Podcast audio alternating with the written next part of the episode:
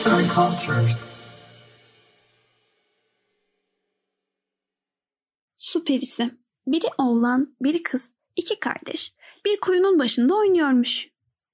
Oynarken, oynarken ansızın ikisi de cump diye kuyuya yuvarlanmaz mı? Kuyunun dibinde de bir peri varmış. Onları görünce demiş ki, işte şimdi elime getirdim sizi. Bundan sonra güzel güzel yanımda kalacak, benim dediğim işleri yapacaksınız. Sonra çocukları alıp götürmüş.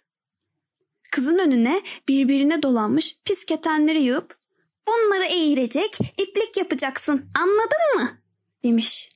Ayrıca su taşıyıp bir fıçıya doldurmakla görevlendirmiş kızı.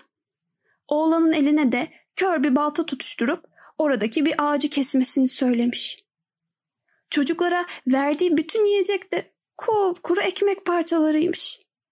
Sonunda çocukların sabrı taşmış. Bir pazar bakmışlar ki peri kiliseye gidiyor. Fırsattan yararlanıp kaçmışlar evden. Kiliseden dönen peri yakaladığı kuşların elinden uçup gittiğini görünce dev adımlarla onların peşine düşmüş. Ama çocuklar daha uzaktan perinin geldiğini görmüşler. Kız tutup bir fırça atmış arkasına. Fırça büyümüş, büyümüş, diken gibi binlerce kıldan koskoca bir dağ olmuş. Peri de ancak bin bir güçlükle tırmanmış dağı. Ama yine de aşıp geçmiş. Bunu gören oğlan bir tarak atmış arkasına.